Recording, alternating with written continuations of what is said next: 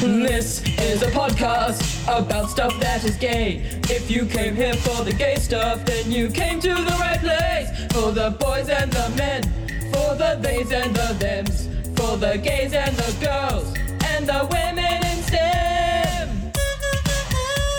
TV, movies, and books. Speak out. Our agenda's got the goods. Speak All the things you want to know. Speak Tune in to out. Speak Out Radio. Kia ora koutou. Um, you're listening to Speak Out Radio on Access Radio at 106.1 FM.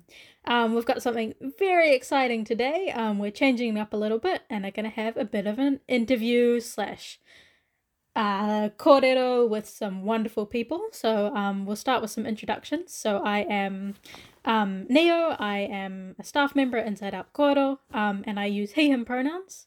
Um, and with me I have... Uh, kia ora, uh, my name is Ben, and I'm the communications coordinator at Inside Out Kōaro. I use he, they pronouns. Super excited to be here today. And we have two amazing people joining us. Would you like to introduce yourselves?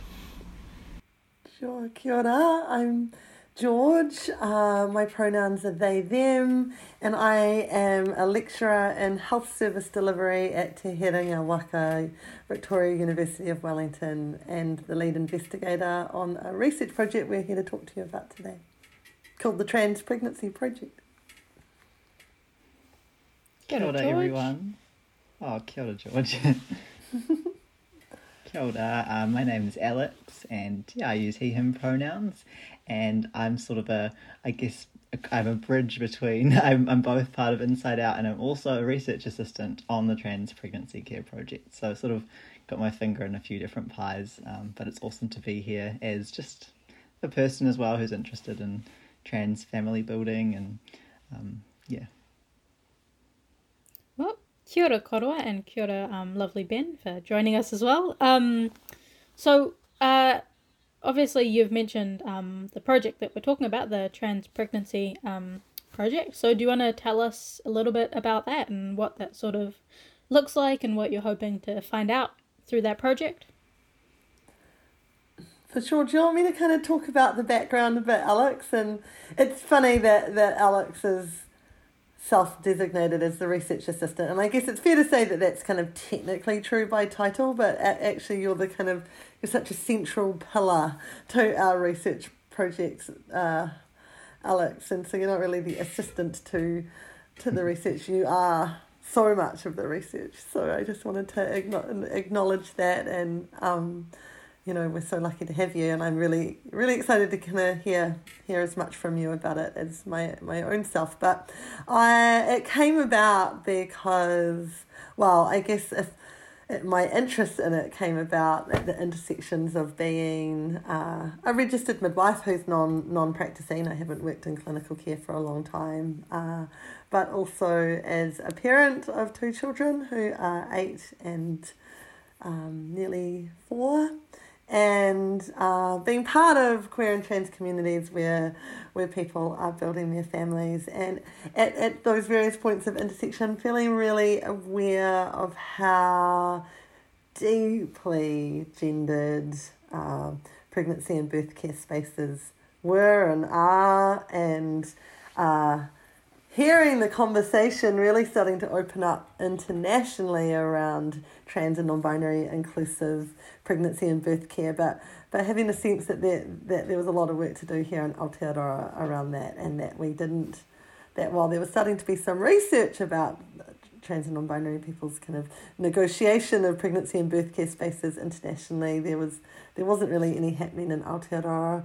And we had such a specific model of care here that's very community driven that's very midwife driven and I, I really wanted and, and felt like we needed some research that could speak to to the particular context that we were in here and for our communities. And and fortuitously in 2020 the Health Research Council of New Zealand put out a call for proposals on uh, research on the in the area of maternity and equity, and um, you know, interestingly, even the call for proposals itself used really gendered language and and I was like, oh, if there's any equity issue I could see that we really needed to have a look at here in Aotearoa and in relation to, I say inverted commas, kind of maternity, because we, we do acknowledge that that's a gendered term, and so we use pregnancy and birth care or perinatal care, but that's how that call for proposals was framed at the time, and, and thought, far out, I'm going to put a team together and we're going to make a bid for some research funding, and we did that. We assembled a really awesome research crew that included some midwifery colleagues at Otago Polytech um, in the School of Midwifery there, Jaimie Veale, who's in um, psychology at the University of Waikato and is obviously a, a very significant trans health researcher in Aotearoa and who uh, she runs the Counting Ourselves study. Um, and Elizabeth Kerekere to bring that takatapui perspective and um, and then we also wanted to make sure that we were really guided by the parent voice itself and so we engaged Scout Barbara Evans who's um, a trans parent advocate uh, who's based in Otepoti. So we got this amazing team together and we put in for a grant and um, kind of didn't think we'd get it, thought we were probably the underdog. Um, but we did, and um, at that point, and and so yeah, we were awarded the grant in twenty twenty one, and at that point we went on a hunt for you know an all star research assistant, and we really wanted that to be a gender diverse person too, and we were so lucky to get Alex. Alex was our number one pick, and um, we were so lucky to have bring Alex on board. So Alex really rounded out our team and uh, we kicked off in September last year, and it's an 18 month study. And I can tell you a bit more about the phases of that study if you're interested, but that's just the kind of background of how it came about. And while that's all been kind of coming together, of course, a huge amount of activity has started to happen in this space, both kind of globally and in Aotearoa, and we can talk a bit about that too if you're interested. But yeah. Kia ora, definitely very interested in all of that. Um, so uh, you so you'd been thinking about like the sort of this the research for a while before the grant. Um, yeah, when I at the time that I applied for the grant, I was actually uh, working as a lecturer in the School of Midwifery at Otago Polytech, and when I got the role there at the end of my uh, long and tortured PhD journey. And I say long and tortured, I mean, most people's PhD journeys are a bit long and tortured, but I had both of my babies during mine. So I feel like mine was extra long and tortured. I am so impressed. I bow down to you. Mental note to self like, don't do that. But anyway, um, I, I yeah, I, I got a role in the postgrad program at the School of Midwifery at Otago Polytech. So I was teaching kind of midwifery knowledges and ethics and, and research methods and things. But on one of my first days in the job, I met with my new team and I said, what I'm actually here to do is set up a postgraduate course for midwives on rainbow cultural competency because there's no such course at a postgrad level in Aotearoa and we desperately need it. Uh, during my doctorate, I had been um, teaching queering healthcare in at Auckland Medical School um, in their medical humanities program, and so I'd been working in that space with undergraduate medical students and felt really passionate that we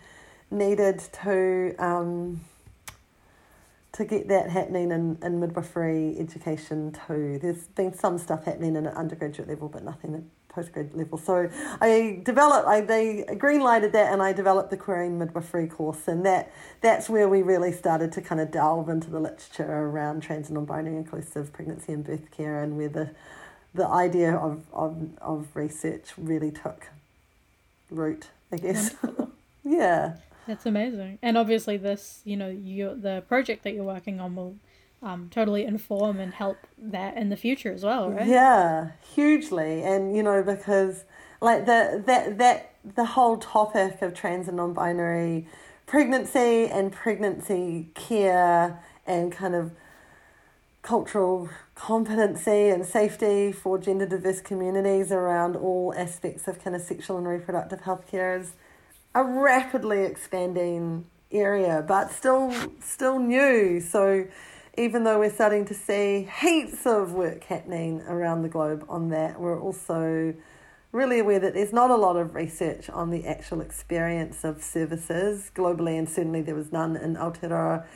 And probably won't be much surprise to your listeners the because these this area is really starting to open up as an area of activity. It's also an area that's getting a lot of pushback and a lot of mm. kind of backlash from from kind of people who are a bit more committed to the kind of gender essentialist idea in relation to baby having and and from some trans exclusive radical feminists. So yeah, a very good time to have the Health Research Council step forward and affirm the place of this research as an equity, as a con- yeah. contributor to equity, and yeah, very needed. But mm. I'm really interested, sort of, if there has been um, sort of um, international research, um, sort of, uh, in this space. Uh, what sort of um, things, uh, perhaps? Um, have informed the sort of methodology and frameworks with which um, uh, you've set up this research project to respond to the specific sort of um, situation and conditions uh, we have here in Aotearoa. Um, do you want Jumping to speak? into the hard question? Oh wow. yeah, like, Alex, do you want to? I mean, I'm not passing the buck. I'm happy to talk to that, but also keen to hear from you because I know that you've. Mm been really delving into the literature and probably have a great sense of where our project kind of is mm. aligned and a point of difference. Yeah, yeah, totally. I think um, I was actually just reading an article before, which was like a systematic review of pretty much the current uh, state, and that was published in 2020, um, and that reviewed 26 pieces of research that addressed exactly sort of what we're addressing. But it was so much a lot of the the previous stuff is very focused on trans men and trans masculine people. I think one of the things that we are seeing and and at least for our interview participants identify with such a, a diverse range of genders and that's quite exciting and i think that's something that we can draw on and contribute to a little more is actually saying there isn't this one i think you know, a lot of, I think we can all agree that the narratives that are told about uh, trans pregnancies, firstly, are often told by cisgender people, and secondly, um, focus really on that binary of like, and sort of sensationalizing, you know, the pregnant trans man. And I think what our research is doing is is extending what's already been done, saying, you know, this is a really important issue to address, but we're also saying it's a really diverse like everyone's experiences are really diverse. At least that's my impression of you know what our interview participants are saying. And of course there are common themes across that as well. Um, but i just i think that diversity and secondly another thing that i think our um, study is is also wanting to do maybe slightly differently. I don't i don't quite know exactly but the like just focusing really on that strengths based approach and also you know i think even within our team, the intention of, of having trans and cis researchers and Takatapui researchers collaborating, that's um, that obviously shapes, you know, the, the research, the, the study itself, but also that, you know, we, we looked, for example, um, we're currently developing a survey, which is the second part of our study, and that's for healthcare professionals working in those pregnancy and birth care settings. So it's sort of like the first part was interviewing trans non-binary people, the second part is um, the focusing on the healthcare professionals and what they need um, to improve that care provision. Um, and in the development of the survey, we sort of tossed up whether to use the sort of existing tools that often measure things like um, uh, healthcare professionals' beliefs and knowledge, and we decided actually we want to you know develop questions that are completely informed by our participants and that are unique and more strengths based because often those ones might even perpetuate some of those assumptions about trans and non-binary people. Um, so we made that you know that decision to to um, be yeah more slightly yeah try to focus on that that agency and and and support I guess in terms of not saying even you know the way that we develop the questions it's not asking like what don't you know it's asking what what are you currently doing and, and what do you know and, and how can what how can you know um, medical education and and uh, system better support you to to provide that affirming care um, yeah those are just some of the things on the top of my mind Yeah. about what our study is sort of the cool I think yeah to me it's it's the the things that we um, are con- contributing and bringing to this space. Wonderful. Um, do you want to run us like uh, what? What's your like? So uh, sorry, my brain just stopped working right then. Um, uh, what are you? So obviously you're hoping. Is it You're Someone all help- good, you help. know, you're good. SOS? SOS. If I could read your mind, I'd answer your question. well, the problem is I don't know if there's anything in my mind. So I'm not quite sure. I, yeah, Um, I guess I'm sort of really curious um, about what sort of things, given the sort of interview um, phase of the research, is sort of um, the first phase um, and is informing the development of the sort of survey second part. Maybe you could sort of tell us about you know the sort of full 18 month sort of plan for the research and perhaps what sort of next steps um, you're sort of anticipating um, going forward, and then uh, maybe a follow up to that is yeah what what sort of things are you hearing from participants that are sort of informing the approach as you sort of uh, are evolving in in sort of mm. relation with with the participants Yeah. I'm going to Shall I- pretend that that was my question too. i just read your mind you know i, I, I give you credit for it Alex, shall I speak to the first part of that? And since you're so beautifully immersed in the in the data at the moment, you speak to the second part. Does that sound Yeah. great? Yeah. So I'll, I'll give you a little kind of bird's eye view of the project. You've kind of just referenced it, Alex, but yeah, it's it's a two phase study, and uh, phase one is the qualitative uh, interview based study with trans and non binary takatapui and intersex uh, people who are somewhere on their family building journey through uh, trying to conceive, um, pregnant, uh, or have recently given birth in, in the last kind of few years. Um, the idea is that we get a relatively contemporary snapshot of pregnancy and birth care and its state. So uh, we're, we're a little bit stretchy about how recently you needed to have your baby, but uh, kind of, you know, enough for a really a sense of, of kind of where our services are at relatively nowish.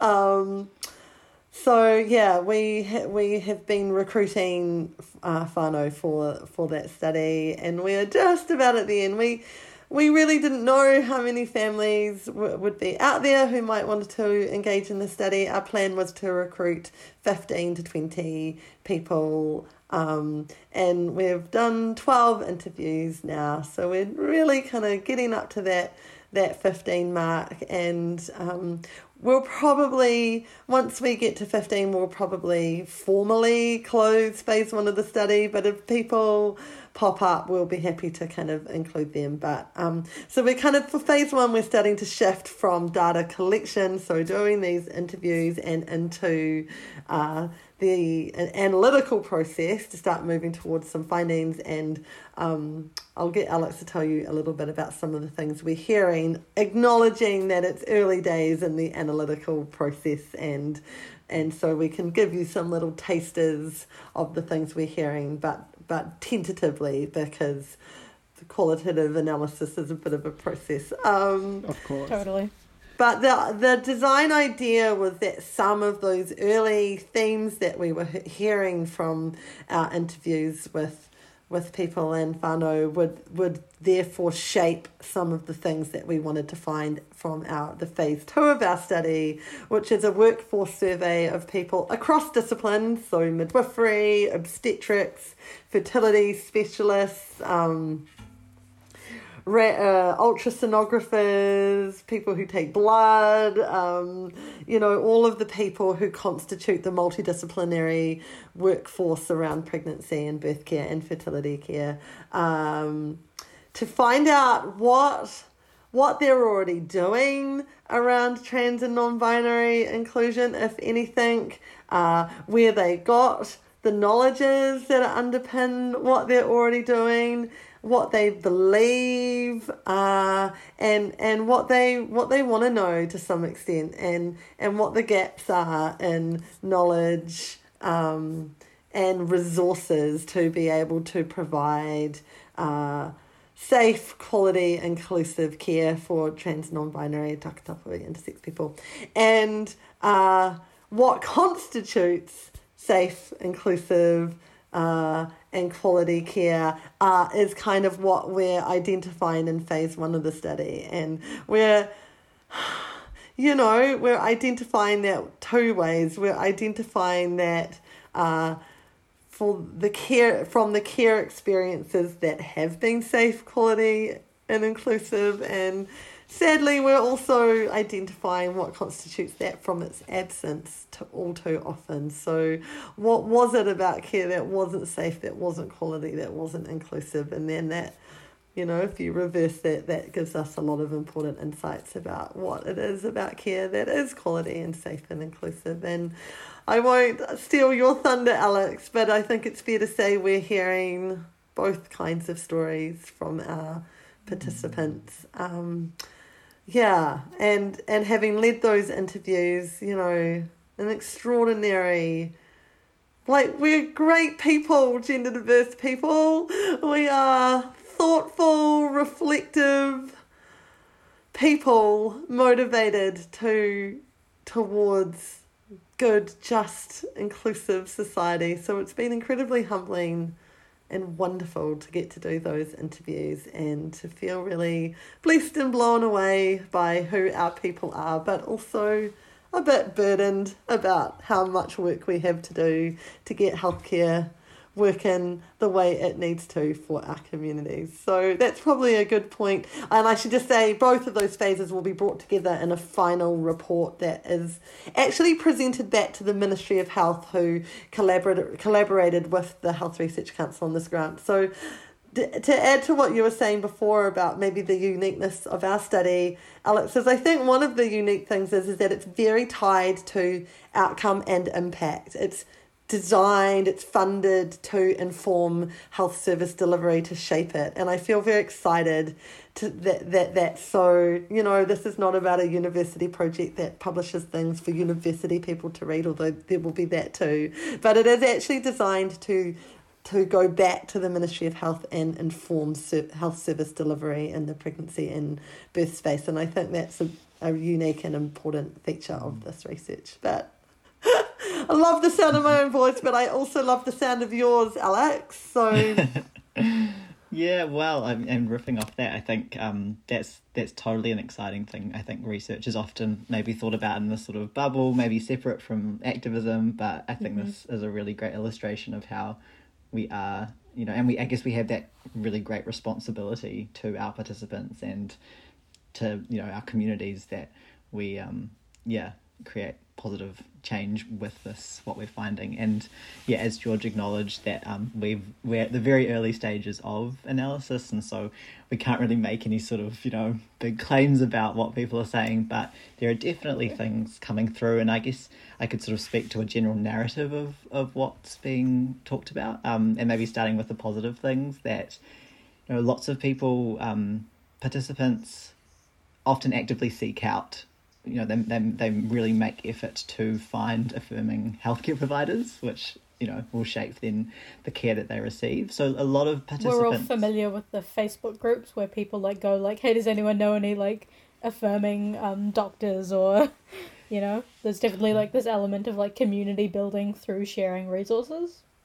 Exactly. Yeah, it's you can relate it to other other forms of healthcare. Yeah, totally. And, and I think because there are so there are like few and George, please you know feel free to jump in. My background's not in midwifery at, at all, but um, what I'm hearing from participants is that you know there are few but good uh, midwives in Aotearoa who are doing awesome stuff, and so they um that people are able to create a sort of sense of um, safety and in a, in a bubble, so to speak, around the the access to healthcare that they can control. So in Aotearoa, you know, we have this unique model that you know your care pregnancy care can be largely in your community rather than always going to a hospital so people really value that and so when that bubble say if someone does need to go to the hospital something unexpected happens that that lack of consistency of care can be quite um, quite a concern for people because then all these questions come up in terms of how will I be treated in a healthcare system that doesn't see that is highly gendered and that doesn't make space for uh, for our, our you know gender diverse whānau. And so that's a big thing that people talk about is just the lack of I, I guess simplified it's sort of the erasure of, of gender diversity, um, the the assumptions that are made based on you know bodies and what bodies can do, but also that yeah there's just in terms of resources and things there's just not a there's an absence of that representation and again quite relatable to other forms of healthcare, but I guess particularly because this is a really gendered space with pregnancy, um, mm. that that's not only for the individual who's who's pregnant, but also for their support people and their whānau as well.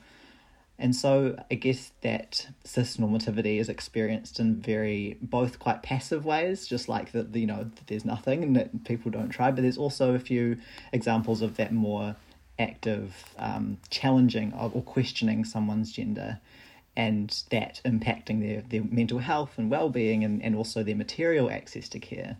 Um, and so there's again that you know pregnancy and, and trying to conceive that's already a really vulnerable time so when you add a layer on um, in terms of gender that just that adds this layer of stress that people have to navigate um, yeah um, there's it's it, I'm just slightly overwhelmed at this stage, just looking at reading the interviews and really getting deep into them. So I'm, my brain's all over the place. So I hope that made sense. But those are just a few of the things Definitely. that um, that we're finding, and also just to go back to the agency of people. People really strategize about how they access care. You know, they are ready for things to happen, and sadly, you know, sometimes it's about letting things go and not challenging things because that's actually easier than you know, calling out someone for um, if they misgendered them because of that emotional labor.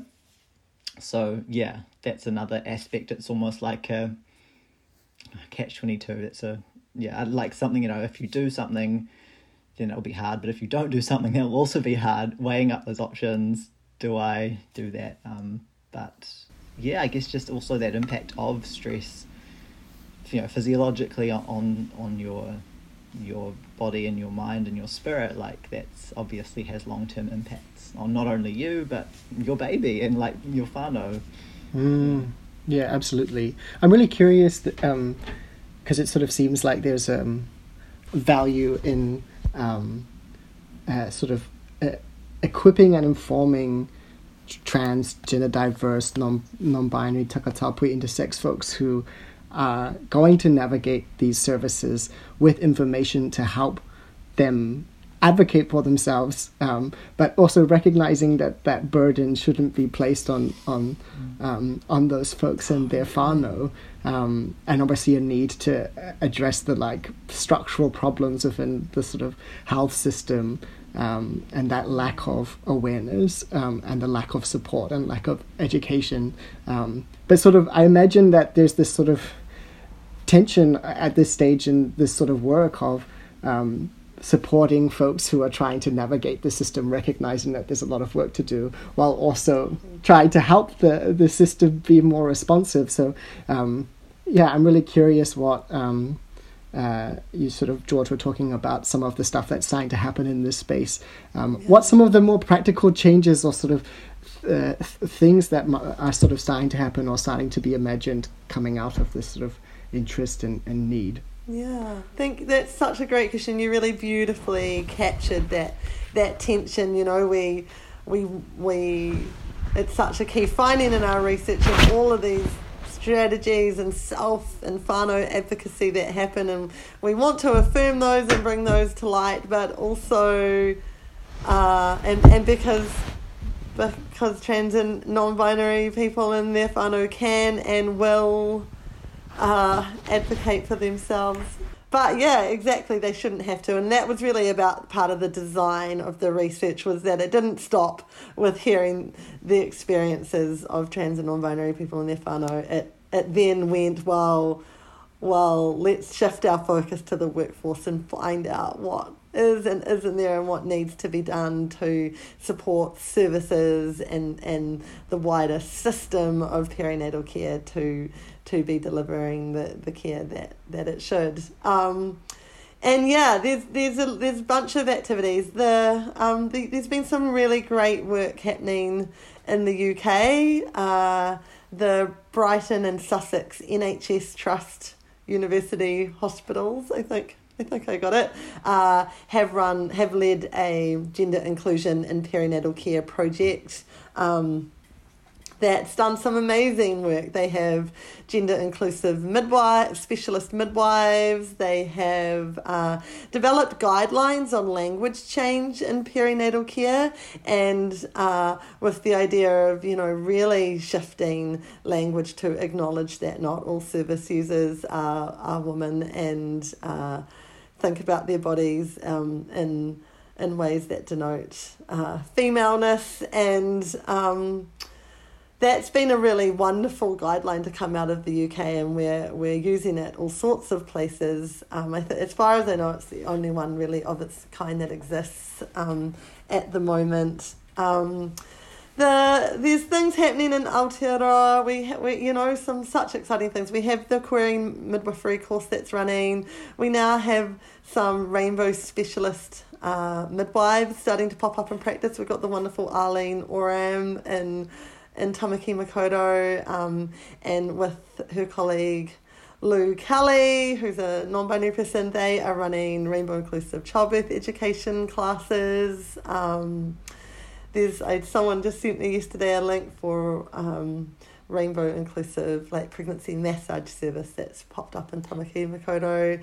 There's work, you know, uh, a project we've just done over the summer was looking at uh, trans and non-binary inclusion in midwifery education, uh, and we've done a project between um, Otago Polytechnic School of Midwifery and uh, the School of Midwifery at X University in Toronto, uh, and they have done some amazing work in that program around progressing trans and non binary inclusion. And so we've been working collaboratively, um, running workshops, and uh, have just written a a, a, project where we did reflective conversations across those two midwifery schools to to kind of capture our reflections and to form a bit of a roadmap, like if, if for other midwifery educators who may want to go on that journey. So lots of exciting projects. The College of Midwives in Aotearoa is is starting to acknowledge uh, the need to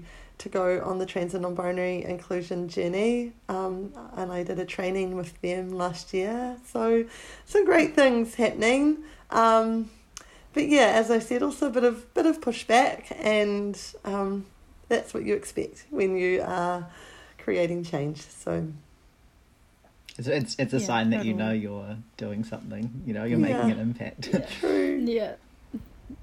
Um, well, I'm conscious we're running low on time, so is there any last little things you want to speak to, or um, anything you want our audience to know or hear? Probably just one thing for me is that you know, I guess the, the, the, in a way this project's future focus because yes, trans and non-binary people have always been here and have always been having babies, but we are in an environment where gender affirming care pathways are opening up and being established and where fertility preservation is being starting to be kind of offered and protected for people who do access gender affirming healthcare. And so uh, I guess this is about and and you know I think we're starting to see gender exploding in terms of its possibilities for our rangatahi. And so yes we need this now but but more to the point this is about pregnancy and birth care for for for the future for for for young people who may not yet be having babies but that when they do we're going to need gender conceptualized and provided for in ways that our services just aren't there with yet. So that was just my reflection there. Yes, now, but more, more, more for for our younger people coming through. I think. Did you have any Beautiful. last thoughts, Alex? Oh, uh, super quickly. Um, yeah, I just wanted to also add that I guess re- yeah, trans reproductive health is so expansive. This is one part of it, but there are so many ways that trans and non-binary people choose to have families. If at all, you know, there's um, you know, some people really value that being biologically related to their kids, and other people that's not important. So just you know, affirming that there are heaps of ways, and this is one aspect. But we we're sort of yeah, we're also fighting obviously for reproductive justice and, and family ju- building justice across the, the board of however you choose to have um, kids. But just knowing that you know these possibilities are increasing, or like because trans people have are getting their agency to tell their own narratives. and probably just added to that that you know that we haven't talked a lot about it um but you know because this is a reproductive justice oriented project that that intersectionality is an important lens for us so we're never ever treating this as as a single issue issue that people bring multiple aspects of their identity and social positionality um, across indigeneity, across ethnicity, across socioeconomic status, and and that that, that is something that that we've been attentive to. That's foundational to to kind of our analytical approach. Yeah. if folks want to stay in, informed um, about this sort of research project, how would they how would they how would they keep up with the amazing work that you're doing? Awesome. Um, for people who are interested in following the Trans Pregnancy Care Project, we've got um, a Facebook page. You can follow us on Instagram. We also have a website. Um, and feel free to email us as well, either George or myself or any of the research team. Um, our contact details you'll find on www.transpregnancycareproject.wordpress.com or something like that. Or just, you know, Insta and Facebook if you're you know would love to hear from people whether it's you know people like healthcare professionals who are interested um, trans non-binary people with obviously you know anyone's welcome to still participate in an interview so yeah lots of different channels Amazing. Awesome. And yeah, maybe- um, oh, I was gonna say maybe we can come back in another year and tell you all about what we found out.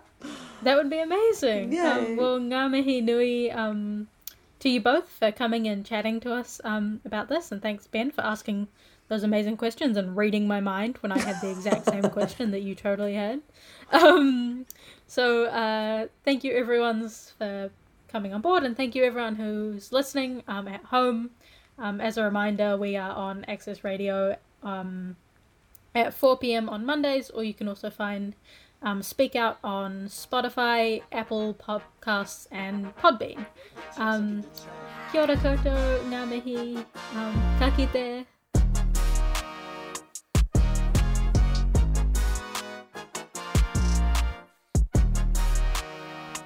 Kia ora e te whānau, you're listening to Speak Out Radio on 106.1 FM or maybe on our podcast form. Um, once again, I'm Neo, I use he, him pronouns. Um, I am the volunteer and community engagement coordinator at Inside Out Kōaro, and here with me is Edie. Edie, would you like to introduce yourself to the people?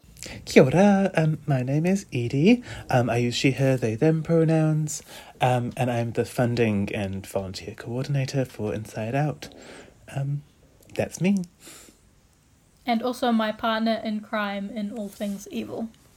In all things evil, yes, yes, I agree. Yeah, yeah, that's that's what we do at Inside Out Evil Crime. That's how we um, roll. Disclaimer: No, we don't. Tabby, don't tell me off. okay. Um. So we're just adding a little bit on to the end of this episode. We've got a couple things to talk about. Um. Just because you know we just didn't have enough time with the wonderful interview, but how cool was that, right? That's such a cool project. Um, the trans pregnancy care project. Um, Edie, you'll just have to listen to it when it comes out. I'm afraid because you weren't there. I'm excited. I'm excited to listen to this episode. Um, I just hate listening to my own voice, so I refuse to listen to it. I'm happy to proofread for you. Um, okay, thank you. Okay, so first up, we are talking about Shift Hui. Um, if you haven't heard about Shift Hui, um, that's totally okay. You're one of the lucky people who gets to learn about it today. Um, so Shift Hui is Inside Out's annual Hui for rainbow um, rangatahi from all across the country. Um, generally, when um, the, what we generally do is we bring together around 50 rainbow rangatahi from, as I said, all over the country um, to a marae um, in Te Whanganui-a-Tara in Wellington for a weekend, um, generally over the Easter weekend. And we have activities, we have workshops, we have all kinds of fun. Um, and it's just a really nice place to build community, um, meet some people, you know, meet some young people who would like you, and it's really fun. Um, this year, it is digital for obvious safety reasons. Um, but that doesn't mean it won't be just as fun. Um, I believe that it is running from the 23rd to the 26th of April, so you get even more days of Shift Hui, which what's not to love. Um, and registrations will be coming out very, very soon. I was told this week, so by the time this episode comes out, it might be out, or if not, very, very soon. So, if you want to keep an eye on that, just keep checking our social media for the registration forms. So that's our Facebook, our Instagram, um, I think our Twitter, anything like that. Um, you can just keep an eye on there and we will make a big deal out of it when it comes out because we want everyone to come join us for Shift Hui. Um, I really love Shift. I think I joined as a rangatahi in the first place and it was it meant a lot to me because it was kind of the space where I could, you know, fully be myself um, when I didn't have that at home. Actually, Shift was the first place I got a binder. Um, and it was really sweet because I was like crying and my friends were like hugging me and it was amazing. Oh, that's so Um, lovely. Yeah. Yeah. Actually, then we did the same for my other friend the year after. Mm. They also got a binder. So um, it's just, you know, a place of like gender euphoria, I think. Um, Also, there's a mean talent show. Everyone at Shift is so talented. It's incredible. Um, next up, uh, Edie, would you like to talk a little bit about our next point? Our next point is um, Trans Day of Visibility, uh, coming up on the uh, 31st of March. Um, and it's, I don't know, it's a really important day. Um, you can't see because this is audio, but I've got my lovely trans flag behind me here. Um, yeah, I think. I can see it. Thank you. um, yeah, it's a really beautiful day, I think. Like, it means a lot in terms of um, just solidarity and representation. Like, trans representation, like, means a lot to me. And I'm someone who transitioned very late in life because I didn't have access to the words, I didn't have access to um, the the the role models and the people to look up to, and seeing more trans people in the world gave me the like the language to use to understand myself better. And um yeah yeah so visibility is so important it's beautiful that's that's what trans day of visibility means to me Oh, lovely. Thank you, Edie. Um, plus, you get to see lots of really cool selfies from a lot of really like awesome trans people. Mm. Have you experienced that? Like on just people like upload selfies of themselves, and it's always amazing because you just get to see these like trans people just being them their cool selves, you know. Um, and then our last point, man, we are speeding through this. Um, is that it's Neurodiversity Celebration Week from March 21st to the 27th. So it might have already passed by the time this episode comes out. Um, but you know, you can still um, look back and mark it in your calendars for next year. Um, this is actually a new thing to me. I didn't know that this was a thing until uh, until I was told just the other day. Um, and they have a really cool website which has a bunch of resources um, and like how to get involved if you're at school, if you're at uni, if you're a student, if you're a parent, if you're a workplace. Um, yeah, and the website is very pretty. Um, as well as I think that this is a really cool thing because lots of neurodiversities are, speaking as a neurodiverse person myself, lots of neurodiversities are seen as you know, bad things or um, things that need to be fixed or um, things that should just be not visible, should be kept hidden. So I think it's really important to have something that actually celebrates these things and sort of celebrates all the differences that we have um, and the ways that our brains just express themselves.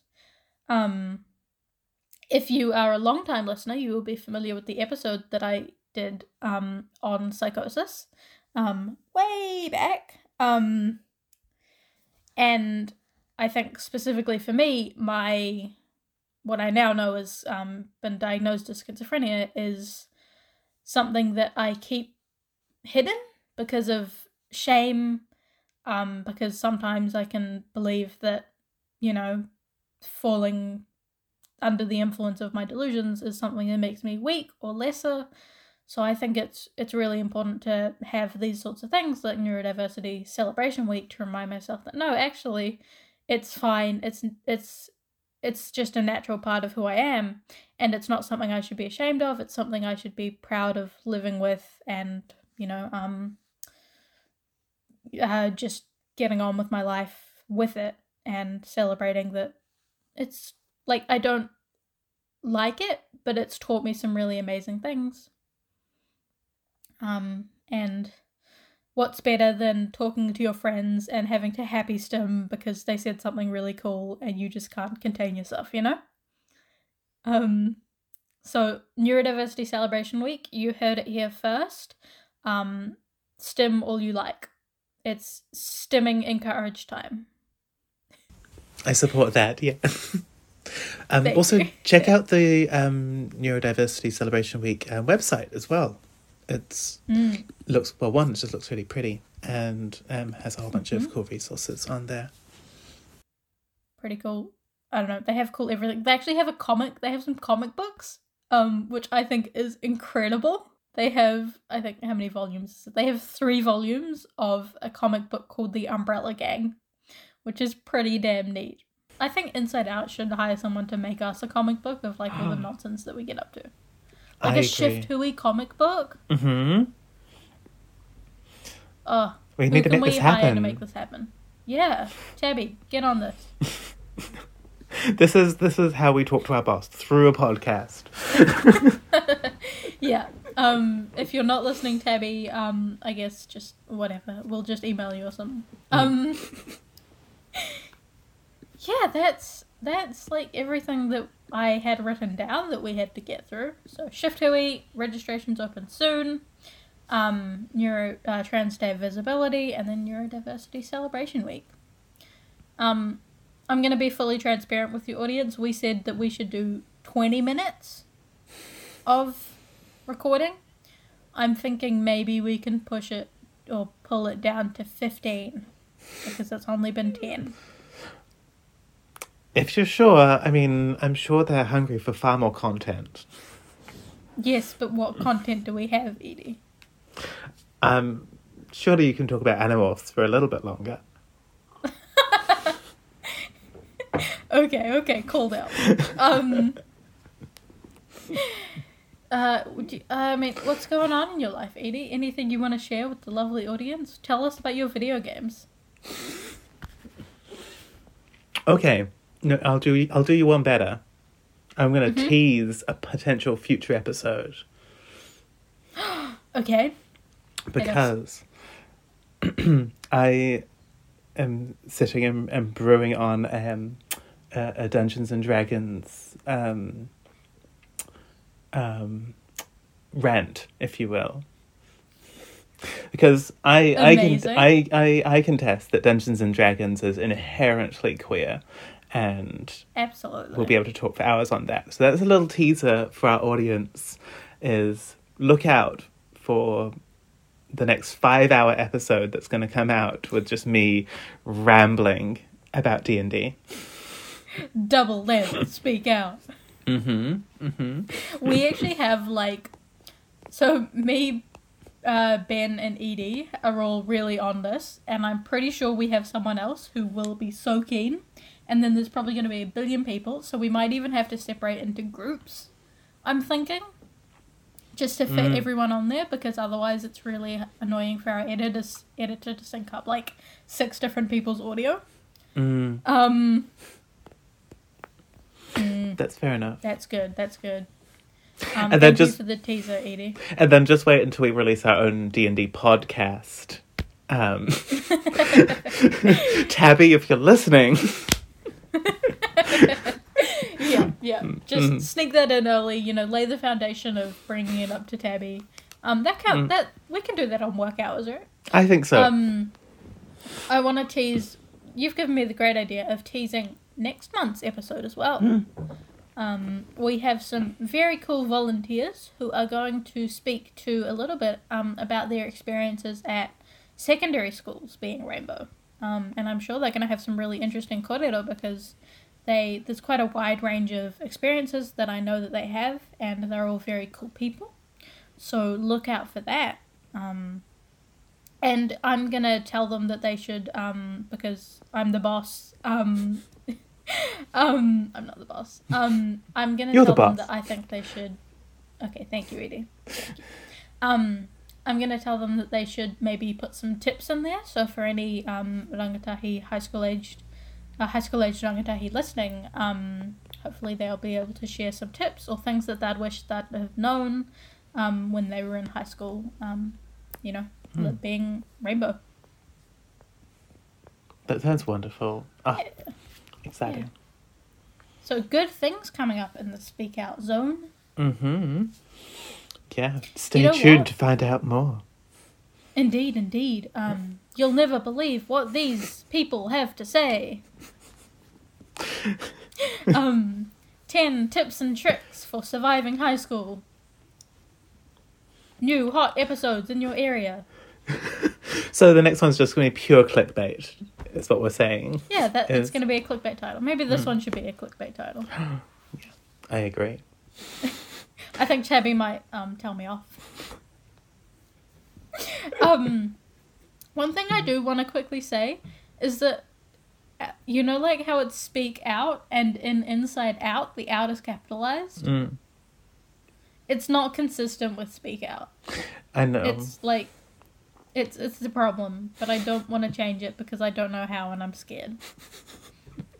It's a big undertaking. But um, like on Spotify and stuff, it's speak space out with a capital O, and then Mm. it's radio, and then I think on like all my internal messages, it's speak out and capital out. So this it's a serious problem. We need to get this sorted, Edie. Mm, let's get our people on it. You know.